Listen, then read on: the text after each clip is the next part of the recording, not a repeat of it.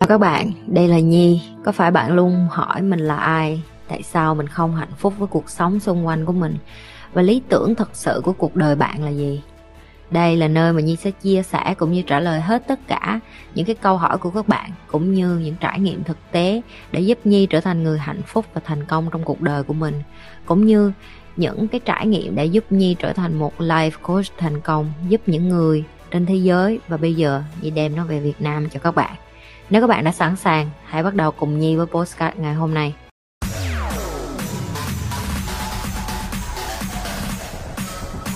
Ờ, cái covid mùa covid này nè mọi người biết á mình nghe nhiều người qua đời nhiều người chết á có một chút gì đó mình cảm thấy là trời cái cuộc sống của mình càng ngày sao mà nó dễ trôi qua mà nó nó không có còn là ngẫm nghĩ lại những cái người xung quanh của mình khi mà những cái người mà hả họ sử dụng cái thời gian của họ hết mất như nhi hoặc là như đồng nghiệp của nhi hoặc những cái bạn partner những cái người làm ăn với nhi nhi cảm thấy trong khi nó giống như hai thế giới vậy một bên thì làm việc nỗ lực một trăm phần trăm công suất thậm chí còn không có thấy 24 tiếng là đủ còn một bên còn lại cứ ngồi và coi phim Netflix hay là nghe nhạc à, cảm thấy cuộc đời nó thiệt là như ước gì nha những cái đứa vô dụng bên này nó đưa hết thời gian qua bên này không biết như làm được bao nhiêu thứ có nghĩa cho đời này luôn á nhưng mà biết sao giờ ok cuộc đời mình nó nó như vậy đó ông trời cho mình đúngอย่างđó mình đâu có ước hơn được đó mọi người Trần Phong Dạ chị, em bị ba của mình bạo hành từ nhỏ Sau khi lớn lên em cực kỳ có ác cảm với ba Chỉ cần nhìn thấy ba là em thấy tức giận Có cách nào khắc phục không chị? Em cảm ơn ạ à. ừ.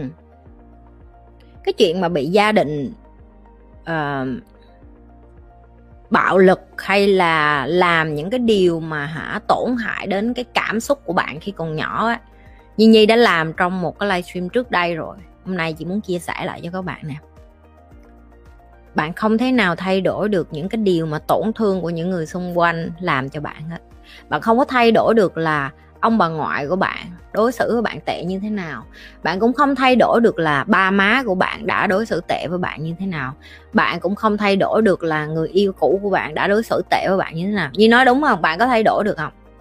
Ừ, ok trên cuộc đời này á, nếu mà bạn cứ sống với cái chuyện mà regret, tức là hối hận hoặc là nhớ lại cái quá khứ, bạn không có hưởng thụ cái giây phút này.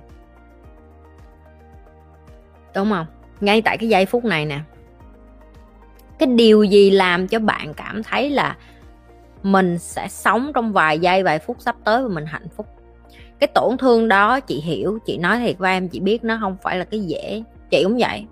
Chị từng bị tổn thương tâm lý bởi vì bác của chị đánh chị như chó chị nghĩ gì chưa? Bao giờ nói chuyện này trên public nhưng mà chị sẽ nói em nghe nè. Ba mẹ chị ly dị khi chị còn nhỏ. Thì em biết rồi, gà trống nuôi con, ba chị không có, ba chị không có đủ cái khả năng mà có thể nuôi chị được. Tại vì lúc đó chị mới có 4 tuổi. Nuôi ở đây tức là con nít mà em. Em phải tắm rửa cho nó, em phải cho nó đi học mẫu giáo này nọ, đúng không? Thì mỗi ngày của chị đó là từ cái giây phút ba mẹ chị ly vậy là chị cứ phải lầm lũi ở với bác của chị chung với lại mấy cái chị họ khác, đúng không? Thì đi học mẫu giáo chung rồi đi về chung rồi lúc nào cũng trên một cái xe máy, chất ba, chất bốn chở đi học rồi chở đi, chở về đó. Trong cái thời kỳ đầu là ba chị còn chở đi, chở về nhưng mà có một hôm ông còn quên chị ở trên trường. Chị phải lại trường chị, còn nhớ luôn á, bác bảo vệ cho chị ăn bún với xì dầu rồi chị ngủ quên rồi thành tới 10 giờ tối, ba chị mới nhớ ra là ông có con ông mới chạy xe máy là ông đón 10 giờ tối mới nhớ rồi chết cha, con nhi đâu rồi? Ok. Rồi khi chở với bác như vậy á, chị bị đánh rất là nhiều. Không rửa chén cũng đánh, không nấu cơm cũng đánh, con ổng ổng cũng đánh chứ đừng nói gì mình, nhưng mà bởi vì mình mình ổng đẻ ra ổng cũng có xa không có sót gì đánh tan nát hơn. Hiểu không? Người chị bây giờ còn đầy sẹo, người chị vẫn chưa hết sẹo. Một ngày nào đó, mấy đứa thấy chị ở ngoài nhìn thấy da chị là biết. Thấy tổ tay chị mà còn sẹo ở đây mà.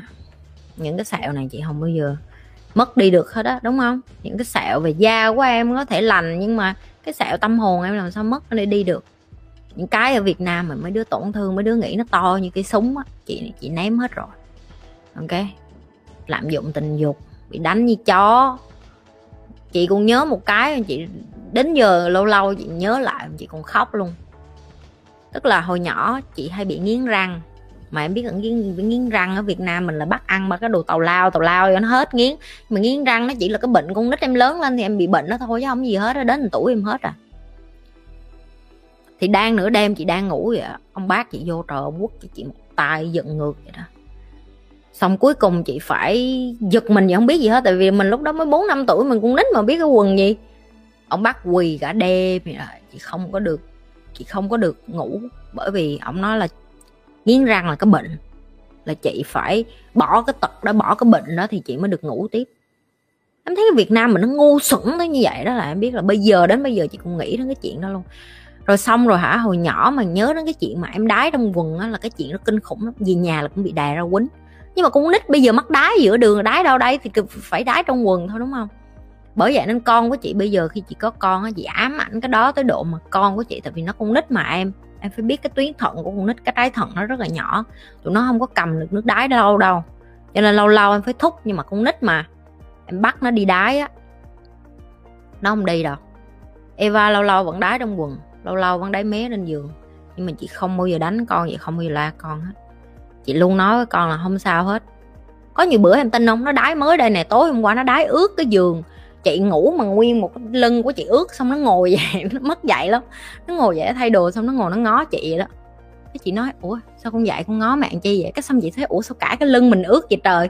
Cái xong nó nhìn mình với một cái ánh mắt ngây thơ, nó nói là dạ con thay đồ rồi, con cũng bị ướt hết cả người. Mọi người có chịu nổi không? Mọi người có chịu nổi không? Đó, chị không bao giờ muốn đem cái cảm giác đó lên trên con của mình nữa. Đây là cái mà chị hay lặp lại cho mấy bạn nè nếu em đã trải qua những cái tổn thương ở quá khứ, em là cái người quyết định em có muốn đem tiếp nó đến cái thế hệ kế tiếp không. Bằng chính cái hành động đơn giản nhất, đó là hãy nạp kiến thức vô trong đầu. Hãy chữa lành những cái tổn thương, những cái vết thương của mình. Hãy cho bản thân mình được cơ hội giải tỏa nó, vứt nó ra ngoài kia ok? Ném nó ra ngoài cửa sổ và chấp nhận được là ba mẹ mình như cục cức vậy gia đình mình như cục cức vậy rồi sao? Rồi giờ mình có muốn sống như một cái cục cức như vậy hay không? Và đó là cái khó nhất tại vì nó kiểu người việt nam mình là vậy nè. Là gia đình mình mà. Gia đình mình làm sao mà làm sao mà mình nói như vậy được? Làm sao mà mình đối xử với họ như vậy được? Nhưng mà có những cái á nếu như em không cắt bỏ em sẽ tiếp tục đem nó thay, bởi vì bây giờ nếu như em là một người mẹ tổn thương vậy nói ví dụ em là một người cha tổn thương em là một người mẹ tổn thương em có nghĩ em sẽ giáo dục con em thế nào gọi là hạnh phúc được không?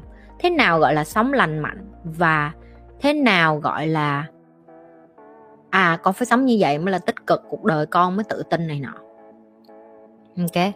Đừng có quên like, share và subscribe. Nếu các bạn là những người coi trung thành, các bạn phải biết phải làm cái gì rồi. Tiếp tục lan tỏa cái điều như vậy.